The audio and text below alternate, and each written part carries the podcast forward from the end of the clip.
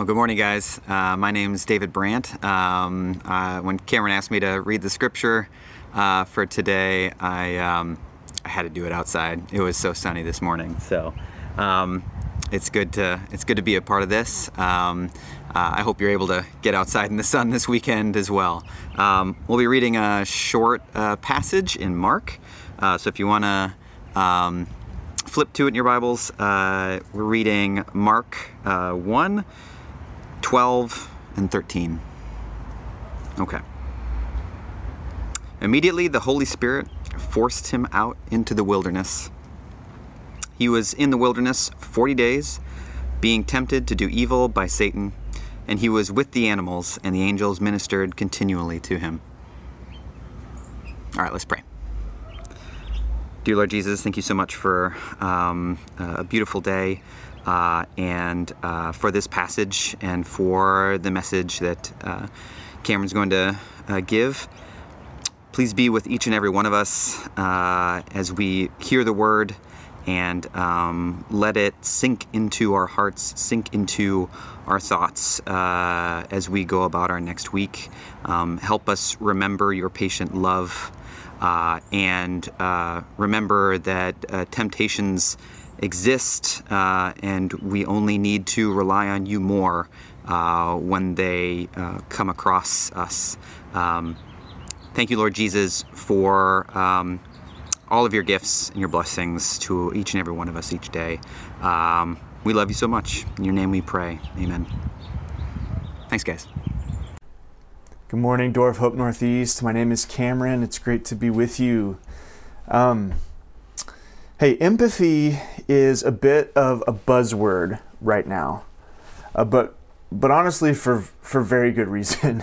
um, and boiled down, empathy just means the ability to share in the feelings of others. Um, when, when someone uses the phrase a lack of empathy, that's usually trying to put words to like that, that deep sense of frustration or pain uh, that comes with, with, with just feeling isolated, feeling totally unseen, feeling unconnected with in your pain, in your uh, grief, uh, even in your joy, whatever your feelings may be, positive or negative.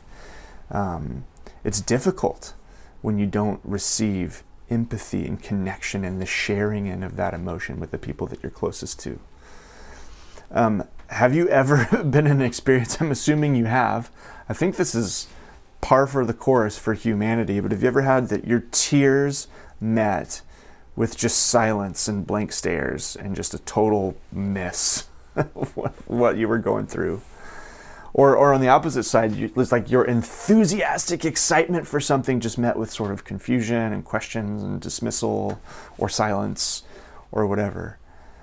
Um, I'm sure we've all had that experience of coming to a best friend or a roommate or a spouse or whoever, um, just just with something weighty, um, and just feeling somehow unable to connect through it.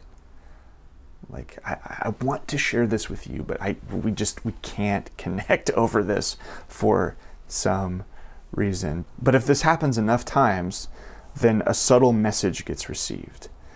Um, the message is i'm alone. Uh, no one understands. No one cares. Um, and and why if that's your experience over and over again why should you think otherwise? Uh, it makes sense. So, so giving and receiving empathy is like massively important for all of us and, and in each of our relationships. And it's actually one of the implied and assumed kind of goods that comes with healthy relationships behind God's statement when He said, It is not good that man should be alone. Um, so today's passage from Mark, in part, we'll get we'll see why, is a reminder of why that is the case. Uh, Dave already read it for us. Uh, the Spirit immediately drove him out into the wilderness, and he was in the wilderness 40 days, being tempted by Satan. And he was with the wild animals, and the angels were ministering to him. It's two short verses. It's probably going to be, hopefully, shorter sermon than is typical, but it has a lot for us nonetheless. So, we start with that opening verse, verse 12. The Spirit immediately drove Jesus out into the wilderness.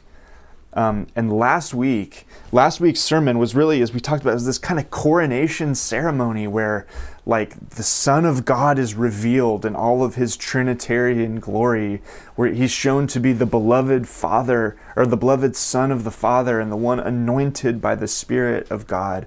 And we got this sort of peek behind the curtain at the triune love relationship within God that's existed for all time. That's crazy um, and beautiful and amazing.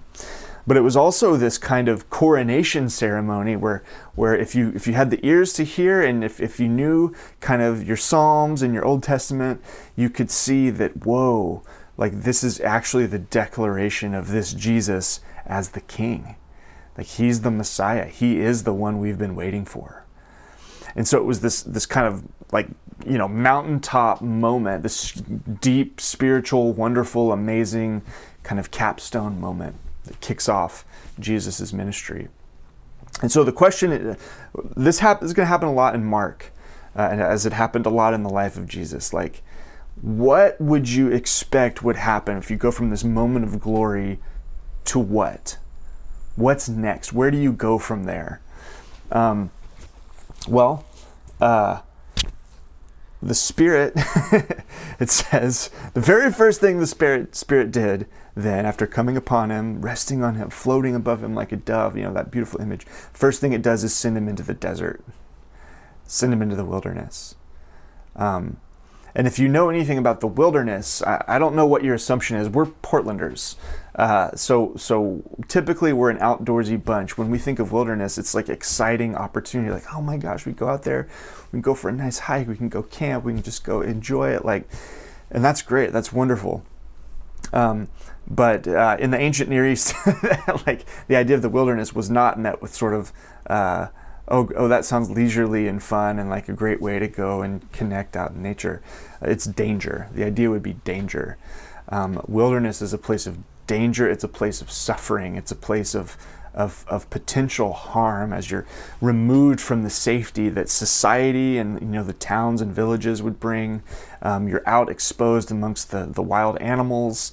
Um, you know, there's potentially robbers or whatever else that could take advantage of you. You're more vulnerable, basically in every level. And there's also this idea that the wilderness was the place where even like demons and, and evil spirits like to congregate and so forth. So when you would say wilderness, you would immediately think that's not good. That's not good. And that I think is what we're supposed to think here when the Spirit drives him out. So, the first thing the Spirit of God did after coming upon the Messiah King was send him to suffer. That's what we're to see here. And verse 13 goes on, it says, And he was in the wilderness 40 days, being tempted or tested by Satan. And he was with the wild animals, and we'll pause there. Um, so, so 40 days in the wilderness, that, that's interesting. Um, if, if, again, if you um, have read a lot of Bible, and it's okay if you haven't, but if you have, you're probably, you know, the spidey sense is tingling a little bit. Like 40 days, that's interesting. I mean, 40 days is this massive sort of image. Uh, the flood rained for 40 days and nights uh, around uh, Noah's flood. Moses fled to the desert after killing a man for 40 years. Moses was on Mount Sinai for 40 days and nights. Moses interceded for Israel for 40 days and nights. The Israelite spies um, that were sent into Canaan spied for 40 days before they brought back their report. Israel served Philistine for 40 years. Uh, Goliath, you know, waited for 40 days before David came out to challenge him. When Elijah fled from Jezebel, he traveled 40 days and nights to Mount Horeb.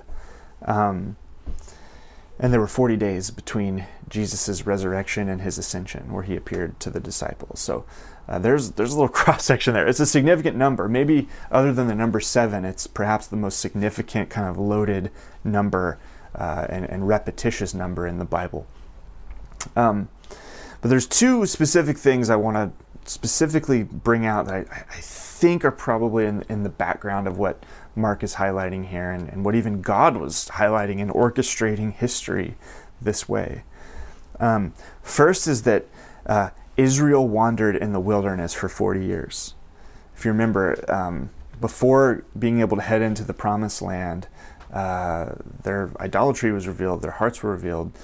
And they were actually punished and kept from going in. There, there was a period of 40 years of continual sort of struggle and testing and revelation of who they are and what was going on in their hearts before they could actually go in to the land. Um, another one that doesn't have the 40 days thing going on, uh, but if you remember Genesis 1, like we already I think we touched on the kind of the, loose parallels between the baptism of Jesus and Genesis 1 creation story but you've got the Father speaking, you've got the Spirit hovering over the waters, you've got the Word of God in action, um, and you've got the creation story. And then what happens after the creation account, and then Genesis 2, a more detailed account of, of the creation of, of man and woman, uh, they're tempted by Satan.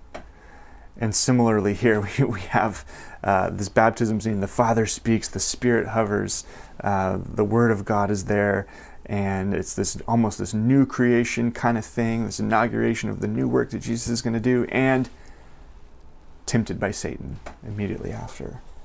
So there's there's a deep. It isn't just a random event. That's my point.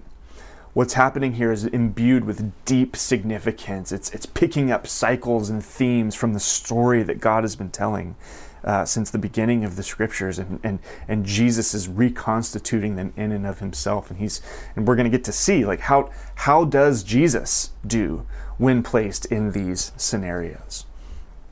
Um, and I, there's two kinds of adversity that Jesus walks into here. We see first is the spiritual adversity.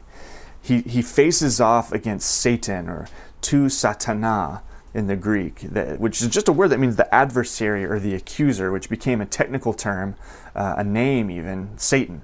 Um, sometimes he's called the devil, he's, he's called all kinds of things. But this is the word that means the adversary or the accuser.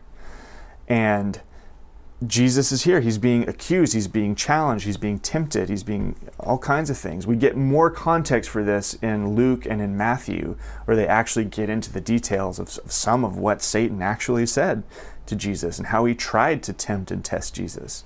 Um, Mark doesn't give us that. Mark doesn't give us that. For, for our purposes now, we're, we're just going to roll with Mark and say what, what we see here is, a, is spiritual, um, spiritual adversary. I mean, Satan, the one who is the embodiment of, of, of all that is in opposition to God and his program. He's, he's personal evil. He's evil personified. He's rebellion against God personified he comes and he challenges Jesus. He tempts him. But it's not just spiritual adversity, uh, it's also physical adversity. And, and we, we touched on this, but he's not only in the wilderness, but now we see Mark even highlights the fact that he was with the wild animals. Um, that was a scary proposition to be out amongst the wild beasts, unable to protect yourself and defend yourself. And the, the image should be just, oh my gosh, like if, if we're reading the story for the first time of Mark and you don't have all the spoilers about what's what's going to happen, you'd be thinking this guy is in serious danger. That's what we're meant to feel. And to pause there, I just want to note what this means, just this short verse here. It's another reminder of a constant theme throughout the scriptures that Christianity is realistic about suffering. Um, Christianity never pretends that suffering and deep challenges don't exist in life. Um, like this isn't a game.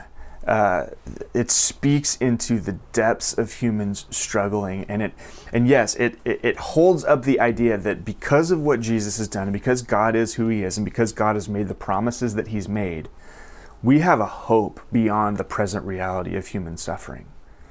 Um, we know that the, the days of suffering um, are limited, they're counted. There will be a final day before God returns to put all things right, and, and He promises to wipe every tear from the eye of every one of His people. Like that is what we hope for, but um, and that could be, you know, we could be criticized. Oh, that's pie in the sky. That's unrealistic or whatever. Okay. Well, God, God has made a claim. Jesus made claims, and uh, we can either reject them or we can respond to them and trust them. Um, but Christianity never says that suffering will not be a part of this world. In fact, it encourages us at every turn to expect it, to expect to suffer. Um, and, and, and if, if the promises, if, if the truth claims that Christianity makes aren't true, then it's useless. Like if, if, if, there, if we're just believing this stuff because, oh, it's kind of nice and it kind of gives me, you know, some purpose or whatever, like I, we don't need it. We don't want it. Um, that's not useful for us. If it's not true, it's useless. Um, more than that, there are also mutated versions of Christianity uh, that exist, like from all kinds of different angles, that that that in their own ways suggest a life with Christ, like if we're faithful enough, will result in a life of ease. Um, uh, maybe that looks like health and wealth, prosperity. Uh, maybe it means if you're faithful enough, you'll never experience temptation. You can sort of transcend the the the, the realm of temptation, and, and you you've you've kind of become beyond it, and you don't have to worry about that. Or, or maybe it's that um, the version where there's no real serious concept of temptation or sin, um, where Jesus ever even has the right to challenge the things that you want to do or that I want to do. Um, there's all kinds of different versions of this. Um, but the, this passage reminds us that the, these things can't be true. Um, if if suffering were a reality for the Messiah, if suffering were a reality for the Son of God Himself, then we can bank on suffering in our own lives. So there you go. Um, another really interesting, important thing to note here is that what, what this passage puts forward for us is, is the idea that Jesus experienced genuine temptation. And there is like this whole interesting, like uh, complex debate about whether or not Christ could have sinned, could have given in to temptation to sin. Although, of course, all Orthodox believers would say he did not sin. He, he in fact, never did sin. But there are interesting debates around whether he could have, sort of in the abstract. Um, that's a conversation for another forum. We're not going to get into that right now, but I, I do want to just briefly mention two verses, two passages in Hebrews, um, the book of Hebrews, that, that lend some context here. Hebrews 2 17 through 18 says this Therefore, he, Jesus, had to be made like his brothers in every respect, so that he might become a merciful and faithful high priest in the service of God, to make propitiation for the sins of, of the people. For because he himself has suffered when tempted, he is able to help those who are being tempted. The Hebrews 4:15 says for we do not have a high priest who's unable to sympathize with our weaknesses, but one who in every respect has been tempted as we are, yet without sin. These two verses make powerful claims that the fact that Jesus really was tempted, really did suffer, it was indispensable, even to the fact of him being able, even to the for his ability to be able to be our atoning sacrifice, the propitiation for our sins. He had to identify with us so closely. and he had to be perfect, he had to be sinless to be a worthy sacrifice, but he had to be tempted. He had to be the suffering servant in order for his, his identification with us to work, for it to be meaningful. He had to come and suffer alongside us, and he did. And we don't have a high priest who can't sympathize or even empathize with our weakness. But he's gone through it with us. Um, the story and its parallels are not the only time that Jesus was tempted, we assume. like, we assume he would have regularly been tempted, though always faithful through it. Um, and because of that, it's interesting. C.S. Lewis speculates this. He says, Christ, because he was the only man who never yielded to temptation, is also the only man who knows the full what temptation means, who knows to the full what temptation means. The idea here is that for you and for me, when temptation comes, uh, usually goes a couple of ways. One is uh, probably at our best, you know, we get distracted from it. Or, or maybe we pray and, and the Lord helps us and he, he gives us relief and we can kind of change directions. Probably just as common for many of us, temptation comes, we fight it for a little bit, we, we, we challenge it, and then we just give in. Temptation becomes too great, we give in. And the idea that Lewis is pointing out is that Jesus, uh, because he, he never gave into it, he experienced the full weight of temptation in a way that we never will. It took him further down the line where we would have just jumped ship and given into it far before. But he experienced the full weight of every temptation that came to him. That's incredible. And then another really beautiful quote. Josh White quotes this all the time, uh, but I wanted to, to bring it bring it in as well because it's so beautiful and powerful here. Uh, from Dorothy Sayers in her book Creed or Chaos. Um, she said, For whatever reason God chose to make man as he is, limited and suffering and subject to sorrows and death, he had the honesty and the courage to take his own medicine. Whatever game he is playing with his creation, he has kept his own rules and played fair. He can exact nothing from man that he has not exacted from himself. He has himself gone through the whole of human experience, from the trivial irritations of family life and the cramping restrictions of hard work and lack of money, to the worst horrors of pain and humiliation, defeat, despair, and death. When he was a man, he played the man. He was born in poverty and died in disgrace and thought it well worth while. That is a powerful quote. That's a sanity bringing quote. And then one final idea, just to comment on this from another, another great thinker. But in that book on the Trinity that we've been reading, um, Delighting in the Trinity, Michael Reeves said this, and it's in context talking about the cross, but I think it, it applies thinking about him subjecting himself to suffering and temptation as well. One simple line, it slayed me when I read it. He said, Here is a glory no other God would want.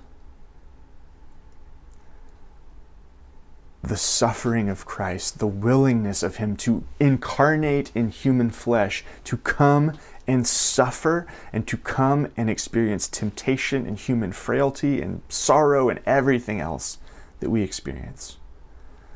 Leading all the way up to the cross. Reeves is talking about the cross specifically, but all of this wrapped up together is the, the chief thing of his glory.